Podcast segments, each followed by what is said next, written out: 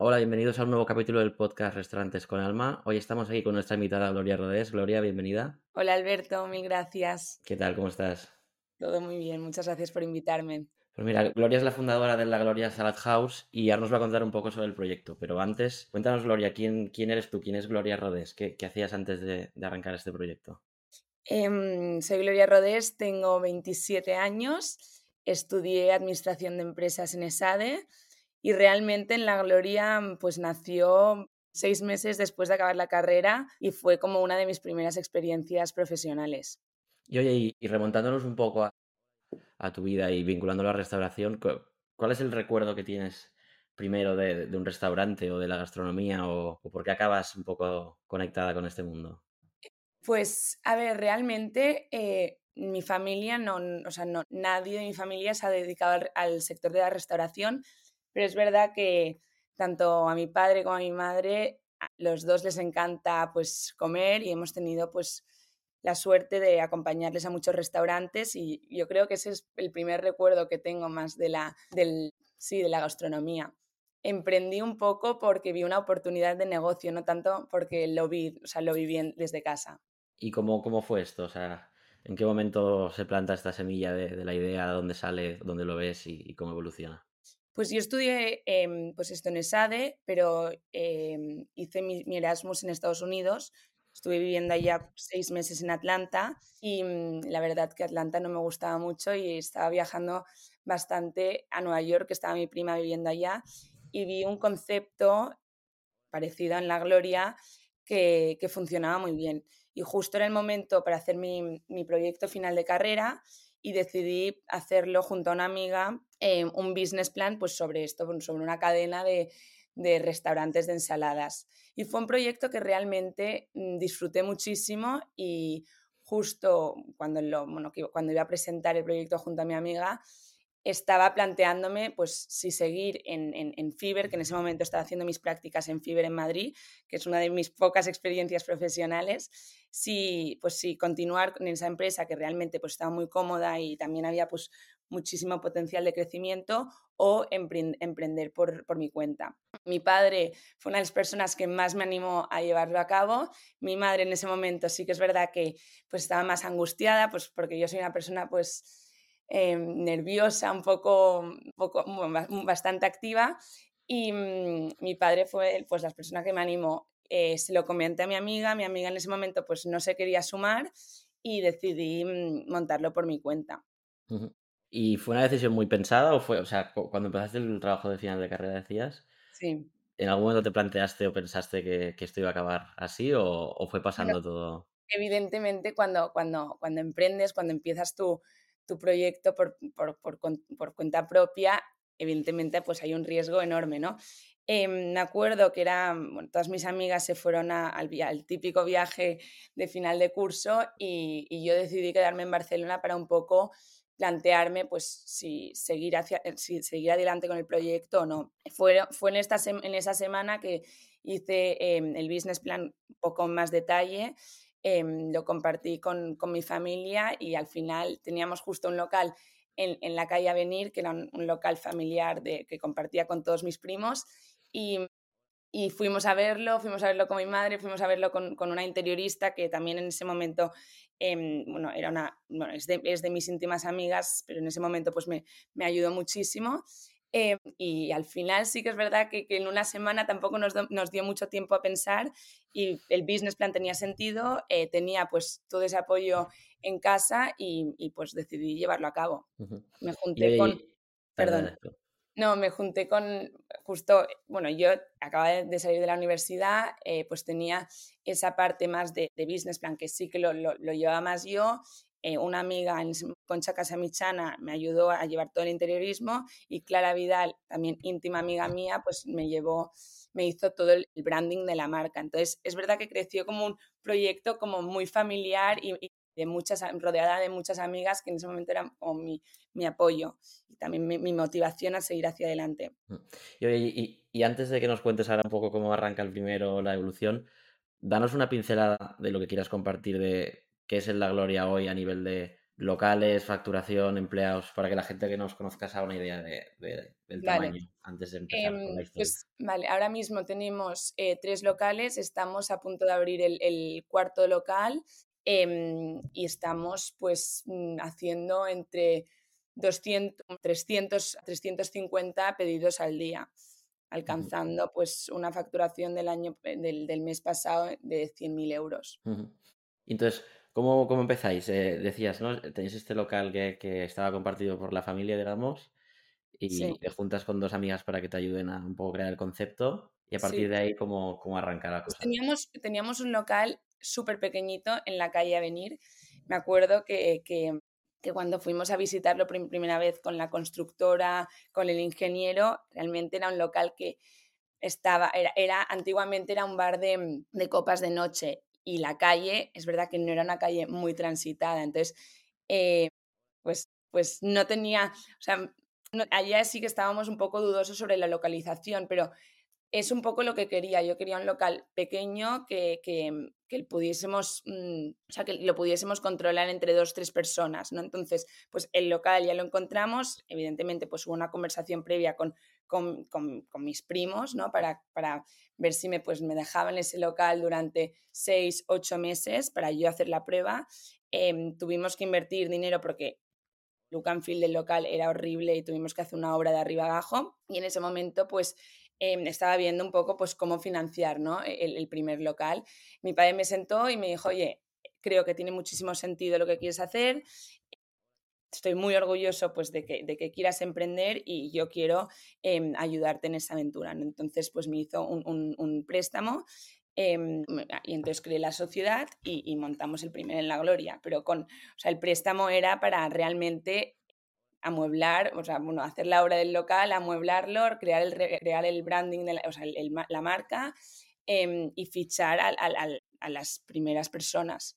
Allá es cuando me, cuando, bueno, conocí a través de, de Job Today a la, a la primera chef, eh, le conté un poco el tipo de producto que quería vender en La Gloria, me entendió perfectamente y juntas eh, hicimos el, primer menú. Me acuerdo que las pruebas de, las pruebas de, cocina, de, tanto de, bueno, sobre todo de chefs, eran en mi casa. O sea, les dije, eh, mira, tráeme los ingredientes para hacer tu ensalada favorita.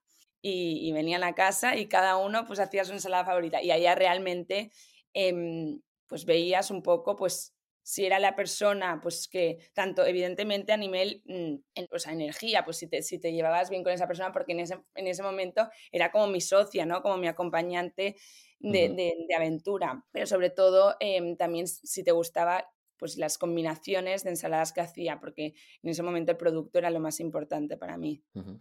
Y oye, ¿y, ¿y cómo es después de esto abrir, ¿no? Y, y ver que todo lo que tenías en el business plan se desvía, todo para bien, para mal, cada línea, ¿no? Pero o sea, sin tener experiencia en el sector, ¿cómo, cómo es esa primera semana o los primeros días de, de abrir? ¿Qué, ¿Qué, aprendizajes recuerdas?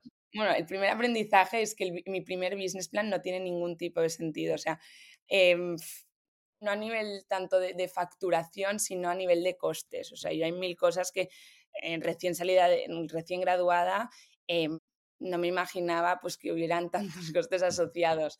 Eh, la primera semana, evidentemente, pues una, una, semana que sobre todo pues vienen amigos, familia, lo que, lo que realmente bueno, te hace muy feliz es cuando entra por la puerta el primero, la primera clienta que no conoces de nada.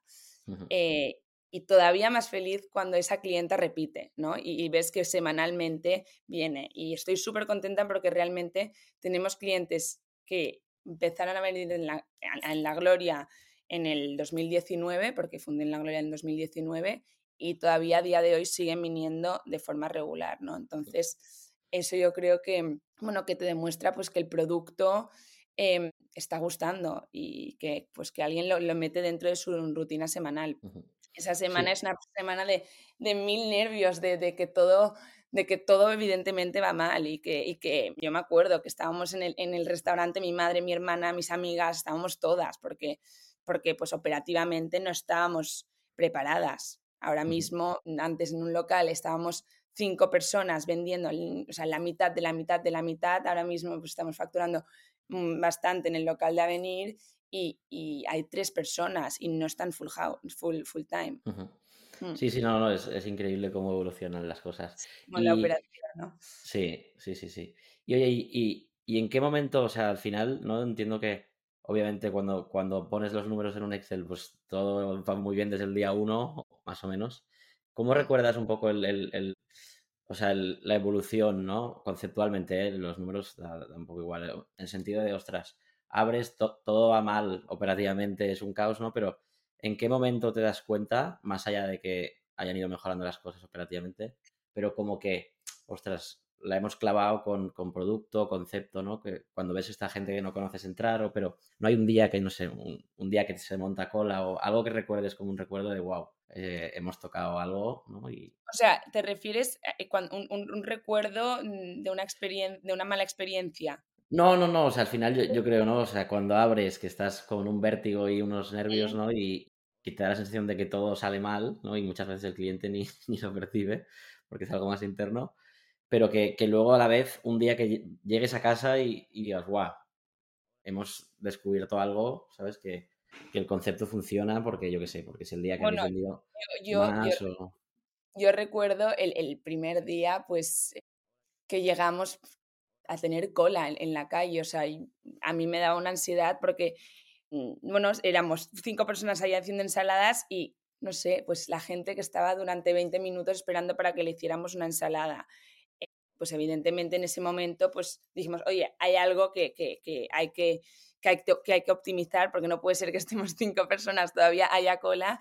En ese momento pues también nos sentamos un poco con el equipo y vimos de, que, bueno, de estudiar un poquito más la operativa y ver que, cómo tenía sentido hacer esa ensalada, ¿no? Tenía sentido que que la primera persona te atendiese de, prima, de, de, principio a fin o que se fuese a, eh, pasando la ensalada. Habían mil cosas que en ese momento pues no estábamos cubriendo o lo, lo estábamos haciendo de maneras cada día diferentes y en ese momento, pues cuando vimos que había cola, cuando vimos que realmente era un producto que estaba gustando, cuando vimos que la facturación pues también estaba creciendo, de oye, vamos a optimizar eh, la manera en, cómo preparar una ensalada. Y, y, y, realmente optimizando esto pudimos, o sea, sacar a dos personas, o sea, bueno, sí, o sea, no sacar porque no las despedimos en ese momento, pero, eh, no, ¿cómo se dice esto? Bueno, que, que, ya no formasen parte como de la operativa de, de, uh -huh. de hacer la ensalada, ¿no? Uh -huh. ¿Y, ¿Y cómo evolucionó esto? O sea, digamos que estáis en, lanzáis y luego empezáis a optimizar durante unos meses sí. hasta que tenéis un poco controlada la operativa, costes, etcétera, ¿no? Entiendo. Sí, o sea, estu eh, estuvimos seis meses pues haciendo un poco esto, pues probando un poco el concepto. Es verdad que el local que teníamos era un local súper pequeñito, o sea, no, nuestra cocina tenía mm, dos metros cuadrados como máximo. Entonces habían mil ingredientes que nosotros en nuestra cocina no podíamos elaborar. Y como, como bien sabes, al final nuestros productos son, o sea, es, una ensalada y, cuando nos presentamos pues decimos que somos un restaurante de ensaladas, pero nuestros ingredientes son ingredientes muy elaborados, o sea, pues está un boniato al horno, una, una berenjena al miso, pollo al curry, salmón al miso, salmón al horno. Entonces, hay tantas cosas que, están elaboradas que se necesita una, una cocina, ¿no? Entonces, eh, yo me acuerdo que en ese momento trabajábamos mucho con proveedores externos, pues que, por ejemplo, todos los granos nos lo producían. Evidentemente, claro, el margen que, que al final tienes es ridículo. O sea, tu, tu uh -huh. coste de producto eh, es, o sea, es descabellado, ¿no? Eh, entonces, pues lo, una de las cosas que sí que veía claras es que teníamos que empezar a producir nosotros todo el producto, fuese como fuera, ¿no? O sea, fuera como fuera. Y, y entonces es allá cuando decidimos, oye, pues vamos a abrir otro local porque este local ya está funcionando, abramos otro local que también nos sirva como eh, cocina central. Uh -huh. Esto eh, en enero del, del 2020. Empezamos o sea, un... a hacer el proyecto. Sí, empezamos a Sí, fue justo, bueno, nada, tres meses antes, antes del COVID. Empezamos a, hacer el, empezamos a trabajar sobre el proyecto de arquitectura y, bueno, durante, en medio de las obras, pues viene el COVID, nos encierran, el, están dos, tres semanas el, proyecto parado y, y, entonces en ese momento eh, es cuando empezamos a mirar un poco, bueno, en esas en esas dos, tres semanas es cuando empezamos a, bajar un poquito más de cómo queríamos que fuese esa cocina central, ¿no? Y mm, durante, creo que fue que creo que fue en junio del año pasado es cuando abrimos el local de Provenza, siendo tanto local como cocina central. Entonces allá producíamos todo y todos los granos los enviábamos a diario al local de Avenir. Al cabo de siete meses vemos que esa cocina, que esa cocina de Provenza se nos queda pequeña y el local de Provenza se nos queda grande. Era un local que hicimos la sala demasiado grande teniendo en cuenta que iba a venir muchísima gente, nos equivocamos y en agosto del año siguiente decidimos hacer la cocina central más grande, el local más pequeño, porque lo que queremos es que sean locales pequeños, que te dé la sensación de que siempre esté lleno y sobre todo de que puedas coger tu ensalada y llevártela. En muy pocas, o sea, tenemos gente que se queda evidentemente, pero el porcentaje es, mucho menor, ¿no? Entonces, em, pues esto, creamos esta cosa, hicimos la obra en esta cocina central para, preparar, prepararnos de cara a un futuro, de si queríamos seguir abriendo eh, puntos de venta. Y esto es un poco el modelo que a día de hoy tenemos. Y oye, ¿cómo, ¿cómo se afectó el, el, COVID? Entiendo que justo con la idea de abrir este segundo lo para un poco, ¿no? Bueno, sí, o sea, sí, sí. evidentemente la primera, o sea, la, eh, bueno, los primeros días de cuando abrimos eh, Provenza, o sea, yo venía cada día llorando a mi casa, o sea, no había nadie en la calle, no había nadie que entrara al local y estaba 100% segura de que me había equivocado con esa localización.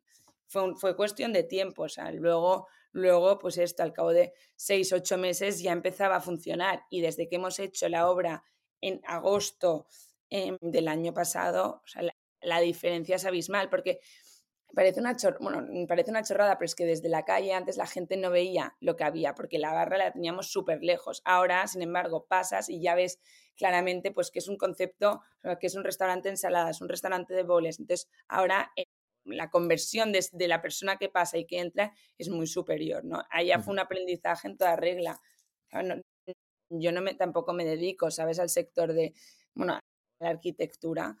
Y y bueno, mm, te das cuenta de que hay tantas cosas que afectan y mm. que poco a poco pues las vas, las vas aprendiendo. Bueno, y, y, el impacto, ¿no? no solo de lo que dices, de, que se vea lo que vendes, que lógicamente pues es lo primero, lo que decías antes de, de, que se vea lleno fácilmente, ¿no? Que cómo cambia cuando tienes dos personas pagando, parece que todo el mundo quiere entrar y cuando, cuando no hay nadie parece, un desierto, ¿no? Y hablábamos otro día con, con Fran de González que decía que cuanto más pequeño es el local que abre, más factura por, por eso, ¿no? Por esa sensación de estar lleno y que pruebas que ha hecho de hacer obras más grandes, ¿no? Como decías tú, que no le han funcionado por, porque se ve siempre lleno aunque tengas gente, sobre todo en productos de takeaway o que se comen rápido, ¿no? Que aunque tengas mucha gente parece que esté vacío. Y eso es también un, reto de marca que es complejo. Pues esto es, esto es realmente lo que nos pasó en Provenza. O sea, en Provenza o sea, era un local que estaba facturando bien, pero, pero, pero es que era tan grande que es que parecía que, es que estuviera desolado. Y entonces ahora hicimos esta obra, pues nos sirve también como cocina para, para, para suministrar los diferentes puntos de venta y, y, ahora estamos muy contentas. Y entonces abrís en Provenza, ¿no? Y, y, un poco ahí el plan cómo sigue, porque decías, ¿no? Al principio que cuando arrancáis tenéis un business plan, obviamente, ¿no? Pues lo que pones en un business plan es otra historia luego de lo que pasa para bien y para mal, pero pero ya la idea cuando arrancabas era, o sea, ¿tenías en el business plan un, plan de expansión o era simplemente, oye, vamos a abrir, vamos a ver qué pasa? O sea, sin ninguna... O sea, evidentemente en mi primer business plan, em, pues la idea era abrir o sea, diferentes puntos de venta.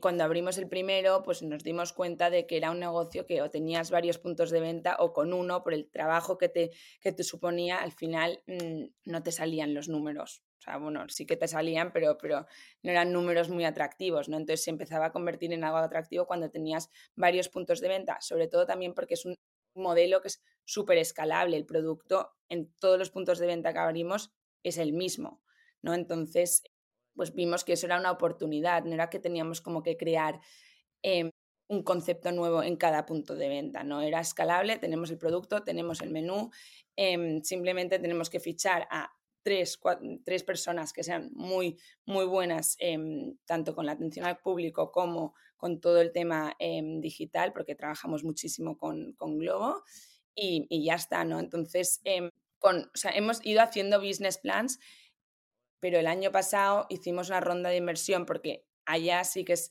cuando decidimos de, oye, vale, ya tenemos dos locales que no están funcionando, hemos optimizado todo lo que podemos optimizar hasta el momento, porque sí que veíamos que con dos locales habían mil cosas que todavía estaban hechas de manera bastante caseras, ¿no? Entonces, eh, con mi socia Andrea, nos decidimos pues esto, tomarnos seis meses de optimizar todo, de mejorar todas, todas aquellas operaciones que veíamos que estaban dependiendo muchísimo de nosotras para poder em, empezar con la expansión, ¿no? Y entonces, em, cuando, cuando pudimos mejorar todas estas cosas, decidimos hacer una ronda de financiación, levantamos 390.000 euros con, con, tanto Friends and Family como socios que, que están metidos en otros proyectos de restauración eh, que nos apoyan, nos apoyan mucho y hacemos pues algunas reuniones, charlas, em, comidas para, para, compartir. O sea, sí que es, verdad que son como socios, inversores que, que, en los cuales nos podemos apoyar pues si en algún momento tenemos alguna duda, ¿no?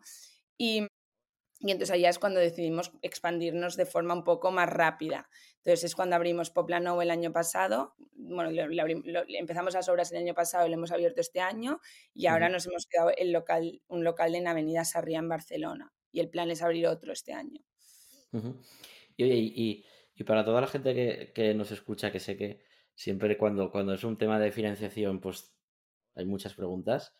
eh, ¿Cómo, o sea, ¿Por qué decidís dar ese paso? obviamente para crecer, ¿no? Pero bueno, siempre hay como el dilema este de, oye, abrir a nuevos socios, si no, ¿qué riesgos tiene? que O sea, un poco qué, qué racional hicisteis de, oye, cosas buenas, cosas malas, o, ah, qué consejos le darías a alguien si se está planteando esto? Yo creo que es algo totalmente personal ¿eh? esto, pero em, cuando, mm, cuando nos sentamos con Andrea y, vimos pues la posibilidad de, de, cerrar nuestra primera ronda de inversión, una de las cosas que las dos teníamos claras y, ella sobre todo que, pues que me lo iba como recordando es que tener socios que, en los que te puedas apoyar y socios em, que, o sea, que, tengan, o sea, que tengan la misma visión que tú. O sea, que si tú quieres crecer a, este, a esta velocidad, pues que ellos estén de acuerdo con estos. Porque creo que si ellos tienen unas expectativas de, oye, en la Gloria tenéis que abrir 20 locales y tú no estás cómodo con esto, al final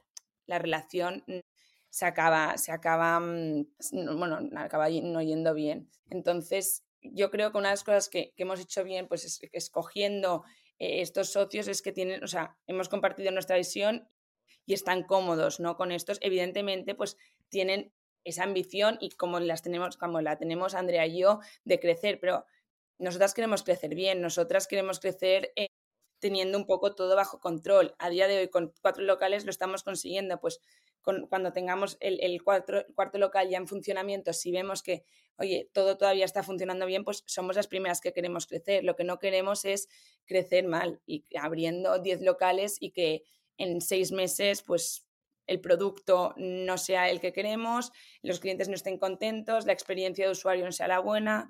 Entonces, compartir, yo creo, mi consejo que tan, bueno, mi, humilde consejo sería pues esto, compartir bien tu visión con, los, con los inversores y sobre todo creerte tú esa visión, ¿no? O sea, tú como persona, ¿qué quieres? O sea, quieres abrir 20 puntos de venta y realmente, pues, oye, pues adelante.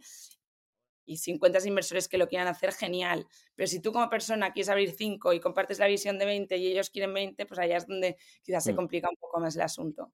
Sí, muy importante yo creo, ¿no? O sea, al final explicar tu, tu, visión y al final nadie entiende mejor que tú tu negocio y, los tempos que puede crecer sin, sin, perjudicar la calidad, ¿no? Entonces, no ir a un inversor a convencerle, sino tú le explicas lo que quieres hacer, ¿no? Y que a él le apetezca ese ritmo, porque si lo tienes que convencer y vender algo que no estás pensando, luego, sabes lo que tú dices, luego vienen los problemas. A ver, a nosotros, evidentemente, hay mm, inversores que nos dijeron que no porque pues creían que nuestro plan quizás no era ambicioso para nosotros. Abrir cuatro puntos de venta en un año era totalmente ambicioso porque es que no lo hemos, no lo hemos hecho nunca. Pues evidentemente, pues el primer año queremos abrir cuatro, pues el siguiente ya querremos abrir más, pero déjame ese año para ver que puedo, que soy capaz de abrir esos cuatro, cuatro puntos de venta que, bueno, a los que se dedican a la restauración, pues, oye, es mucho trabajo y son muchos retos. Y, sí, sí. Pues pues esto. Y, y hablando así de expansión, seguro que es algo que algún inversor os preguntó o, quizás habéis planteado alguna vez. Eh, entiendo que todos los locales que tenéis son vuestros. ¿Os habéis planteado alguna vez franquiciar? Sí, no, ¿por qué? Eh, todos nuestros locales son nuestros a día de hoy. Creo que lo de las franquicias es algo que está sobre la mesa, pero no lo hemos estudiado muy, muy en profundidad. Hay cosas que todavía operativamente creo que tendríamos como que mejorar para poder empezar a franquiciarnos a día de hoy es verdad que también es lo que te comenté, tenemos esta cocina central, todavía tenemos esa capacidad para abrir más puntos de venta en Barcelona. Entonces, creo que a corto plazo lo que tiene sentido es hacer, bueno, abrir locales de forma propia. Si en un futuro queremos escalar de forma más, eh, más rápida, quizás la franquicia pues es una muy buena opción. Y a nivel de retos del, modelo y pensando un poco en, vuestro nicho desde, desde, el desconocimiento que tengo yo, obviamente, pero bueno, lo que me puedo imaginar. O sea, al final, ¿no? Yo creo que retos particulares de vuestro modelo, entiendo, es trabajar con mucho producto fresco, mucha operación en el sentido de lo que tú decías, ¿no? Que, que además de ser fresco, lo tratáis mucho ¿no? a nivel cocina, ¿no? Para hacer un producto diferencial. Luego, todo esto unido, pues entiendo, mermas, etcétera, ¿no? O sea, al final, vuestro, o sea, eh, dentro del sector, obviamente el margen viene siempre de, utilizar la operativa, ¿no? Pero, pero creo que es uno de los segmentos más complejos, te diría, ¿no? Desde el desconocimiento, ¿eh? Pero no sé qué piensas tú o qué habéis ido aprendiendo en eso. Sí, o sea, a ver, a nivel de producto la mejora que ha habido mm, es brutal.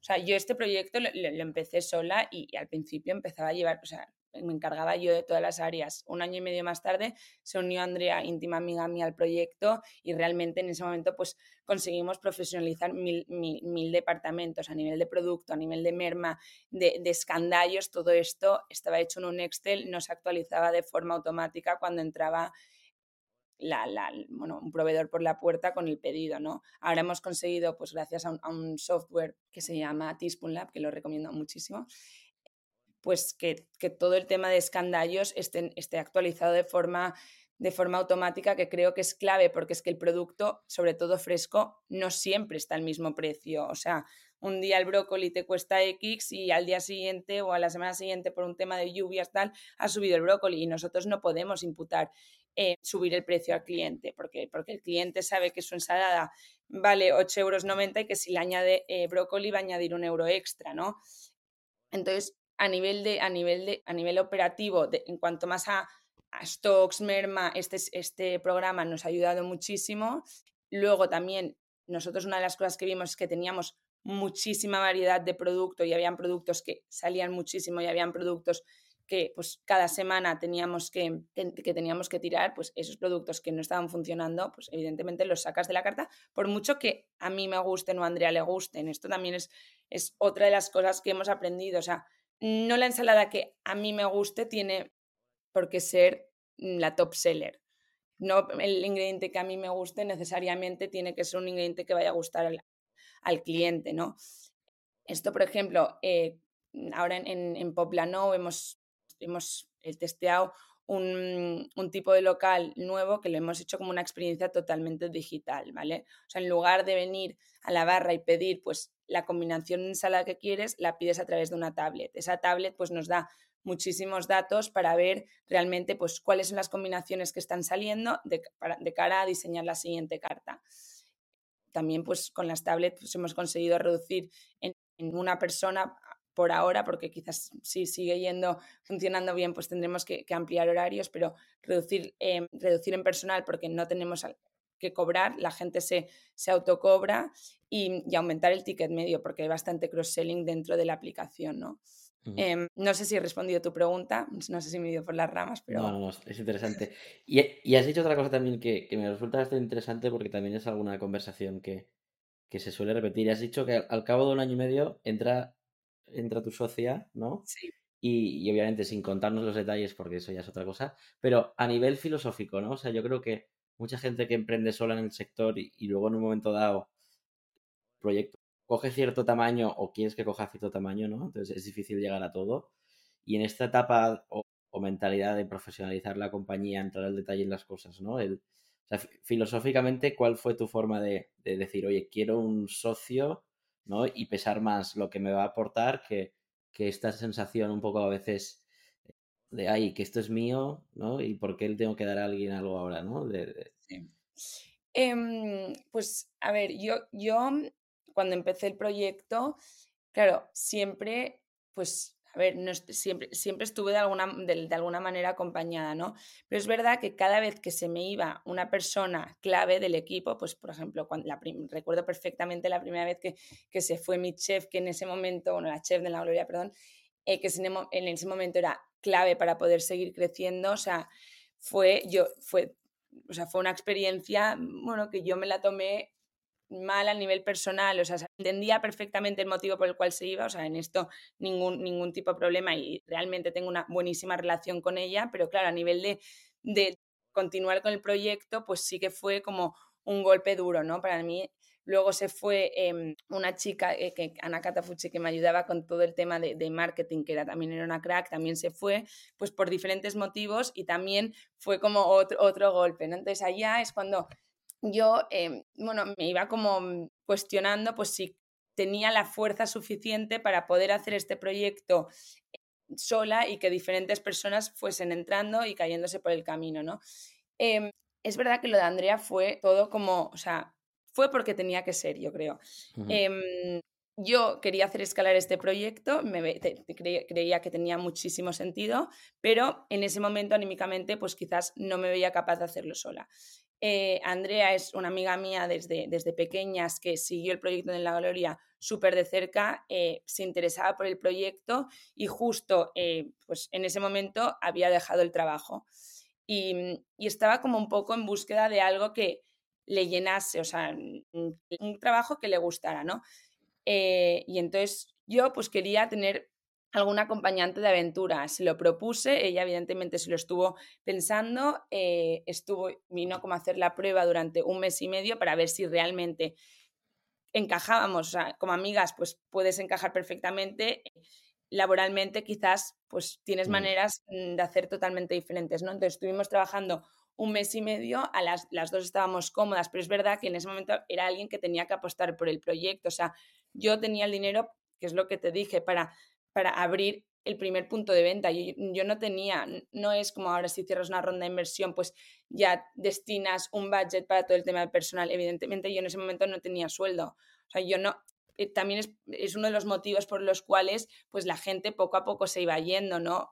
O sea, em, porque los sueldos no eran, no eran, o sea, no eran súper competitivos. Entonces, en ese momento sí que necesitaba alguien pues que apostara al proyecto y que quizás estuviera cómoda pues teniendo un sueldo muy inferior. Me refiero más a, nivel, a nivel en oficina. Evidentemente, sí, sí, pues, sí. Al final que se involucre como, como socia y... El equipo de, el equipo de que está pues, haciendo las ensaladas a diarios, pues, pues sí que tenían su sueldo por convenio, ¿no? Pero en el equipo de, oficina pues teníamos un sueldo un poquito inferior, entonces tiene que ser alguien que también esté dispuesto a ello.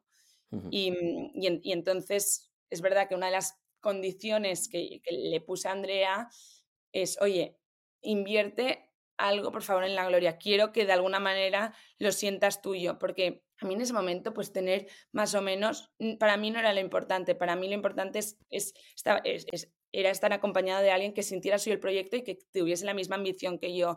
Y, realmente, o sea, con Andy estoy súper contenta y yo creo que ella también. Y, y, pues las dos sentimos que en la gloria es nuestro y, y nos llamamos con founders también por esto, porque entró como en un, en un momento súper pronto de la compañía y estamos pues viviendo la expansión juntas.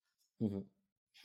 Súper interesante porque yo creo que se dan muchas situaciones así, ¿no? Y yo creo que a veces por falta de tener esta humildad que dices, ¿no? De, oye, yo puedo llegar hasta aquí y quiero llegar más lejos, pues aunque tenga que dar una parte, ¿no? Ya la tarta se va a hacer más grande y, y esto no va a detener el 100% de, poco, sino de, oye, ¿qué quiero hacer? ¿no? Y, como antes, igual que lo, que decías de los inversores, ¿no? Al final también es un tema de visión. Entonces, depende de lo que quieras hacer y si encuentras a una persona que, comparte esa visión, ¿no? Y luego ya es fácil ponerse de acuerdo, yo creo. Y luego, evidentemente, pues es, es encontrar pues, a esa persona que te, que te complemente. O sea, a mí sé que Andrea me hace mejor en, en mil cosas que quizás yo soy, mm, pues quizás no soy tan buena y, y viceversa, ¿no?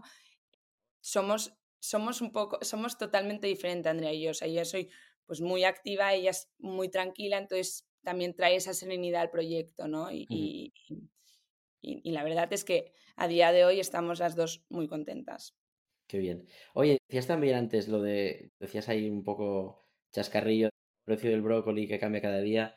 Eh, a nivel inflación, que obviamente no, hemos pasado una etapa de, no es que cambie cada día, sino que todo sube cada día.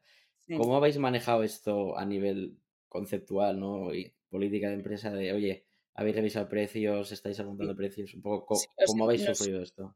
Nosotros, eh, eh, o sea, en enero de, este año hemos subido los precios. No mucho, creo que lo hemos subido como un 10%.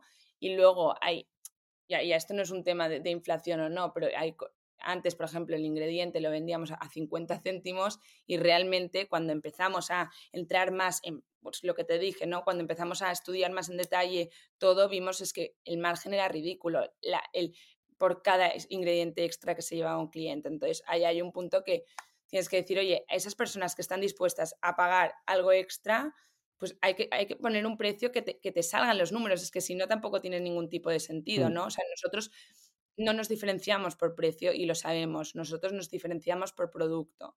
Entonces, em, tenemos equipo que llega a partir de las 7 de la mañana a producir todo, ya no es solo el, precio de lo que, bueno, el precio del brócoli, sino es el precio de toda la elaboración que hay detrás, la merma que, hay detrás del brócoli, ¿no? Entonces, pues haciendo escandallos eh, con Andrea en más, con, más detalle, pues vimos esto, que, es que no nos salían los números y que es que era o lo subes o lo subes. Y, y a nivel, hemos hecho, hemos hecho subida de precios, sí, sin tener unos precios descabellados, o sea, estamos a precios de mercado. Yo creo que todo el mundo ha subido los precios y, y es algo que evidentemente te da vértigo. A mí me daba vértigo subir un euro la ensalada cuando lo subimos en su día y luego vemos que la gente todavía, o sea, sigue consumiendo la ensalada. No, no tenemos previsto aumentar mucho más los precios porque también sabemos que es un, que es un producto que, que, es para el día a día. Tenemos gente que consume cada día nuestra ensalada, entonces no quieres pagar más de 10 euros cada día. Un día te tomarás una ensalada de 12 euros, pero al día siguiente te puedes tomar una ensalada de, por 8,90 euros súper completa. Entonces, claro, también somos conscientes de que nuestro momento de consumo es muy eh, comida de oficina. No es lo mismo cuando te vas un viernes a cenar con amigos, que eres, estás, más, estás dispuesto a pagar un poquito más, ¿no? ¿Cómo entendéis esto a nivel competencia? O sea, pero yo, siempre he pensado que modelos como el vuestro o, un Honest Greens, que no, no, no, porque se parezca a nivel de producto, sino a nivel de momento de consumo, como decías, tiene el reto, ¿no? De que, o sea, ¿tú consideras que vuestro público es tan concreto y tan nicho que, que no compite con, me invento, con ir a la media por una ensalada? ¿O sí que creéis que estáis, obviamente según la óptica que le pongas, ¿no? Pero... Pues, pues mira, yo creo que, que em, que un o sea, que hay gente que, bueno, y hay mucha gente, y, me incluyo, no quieres comer cada día lo mismo, ¿no? Entonces buscas diferentes opciones. Evidentemente, pues Ametí a día de hoy, las, las boxes que hay en Ametí son, son competencia, o sea, un día te tomas una en la gloria, al día siguiente si quizás quieres ahorrar un poquito, pues te vas a la Ametí o te vas o, te vas un día para pegarte un capricho más a Greens porque pues sí que es como una experiencia más de restaurante, está todo súper cuidado y es increíble cómo lo están haciendo, ¿no? Sí, sí que, sí que son competencia, pero creo que también esa competencia eh, nos hace mejores. Y, a mí ahora abrimos un, un local eh, delante de, de, una métier y oye, pues ya aprenderemos de ellos, o sea, lo hacen muy bien, pues, pues ya mejoraremos nosotros lo que tengamos que mejorar. Em, pero sí, los platos preparados sí que son, sí que son competencia nuestras. Luego es verdad que nosotros también estábamos como obsesionadas en que nuestro nicho era gente de oficina, por eso nuestro horario teníamos, abríamos solo los de lunes a viernes de 12 a 4. Teníamos nuestro financiero que no nos paraba decir tenéis que abrir más horas, tenéis que abrir más horas, tenéis que abrir más horas, no salen los números, no salen los números. Y hemos empezado a abrir los fines y las noches. Y los fines era algo que es que en mi vida hubiese pensado que funcionaban y realmente, por el, por el tipo de producto que vendemos, ¿eh? y realmente vemos que los fines nos está yendo muy bien. Entonces, claro, hay veces que tienes como una idea de que tu tipo de cliente es gente de oficina y bueno, y abriendo los fines de semana, pues hemos visto que nos hemos equivocado con esto. Evidentemente tenemos muchísima gente de oficina que viene el día a día o un día sí, un día no, porque otro, otro día se va pues a una métier. Pero, pero el fin de semana pues también tenemos muchísimos turistas que comen nuestras ensaladas y es algo que no lo teníamos en mente.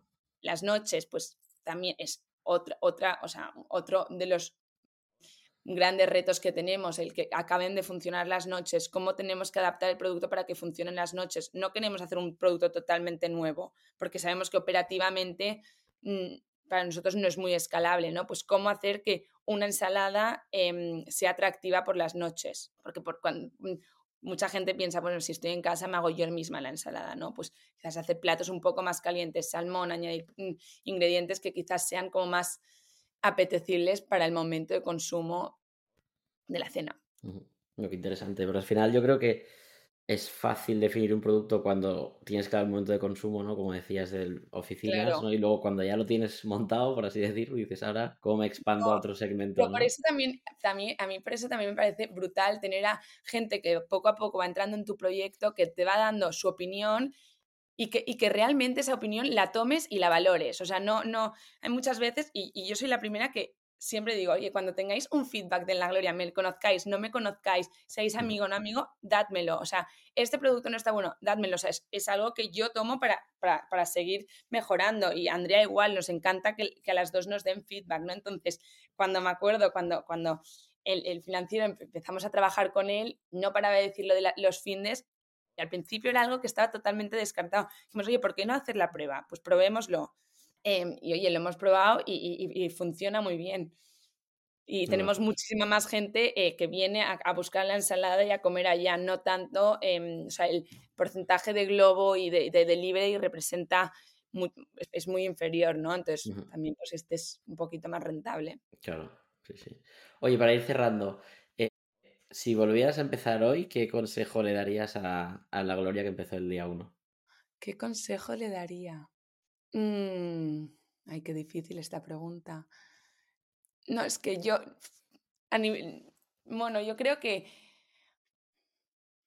no sé si te la tendré que responder otro día esta. Quizás ahora el consejo que, que, que, me daría a mí misma es, es empezar este proyecto desde cero acompañada de, de, de alguien, porque, porque pues, pues lo vives mucho más y, y, y, no sé, y compartir como una aventura. Eh, con alguien es, es, bestial. A mí me hubiese encantado directamente este proyecto empezarlo, empezarlo con Andrea. Este es el consejo que, que, que te daría, que me daría a mí misma. Perfecto. Y venga, ya la última. ¿Quién deberíamos entrevistar en el siguiente capítulo? ¿Alguien a quien admires, ya sea porque lo conoces o precisamente lo contrario, pues que te gustaría conocer la historia, alguien del sector? Pues mira, alguien que conocimos hace, hace poquito tiempo eh, y fuimos a sus, a sus cocinas que nos inspiró muchísimo fue Nacho, Nacho Caturla de, Pizza Market. Eh, es bestial todo, bueno, todo lo que, lo que ha montado. Yo me quedé alucinada con la cocina central que tenían y, bueno, es una referencia en toda regla para nosotras. Vale, pues mm, te pediré que me lo presentes y, a ver si le hacemos el lío. Fenomenal. Perfecto, Gloria. Oye, pues mil gracias, por este ratito. Espero que la gente haya disfrutado de, tu historia y, que os vengan a, a comprar. Gracias a ti, Alberto. Muchas gracias. Hasta luego.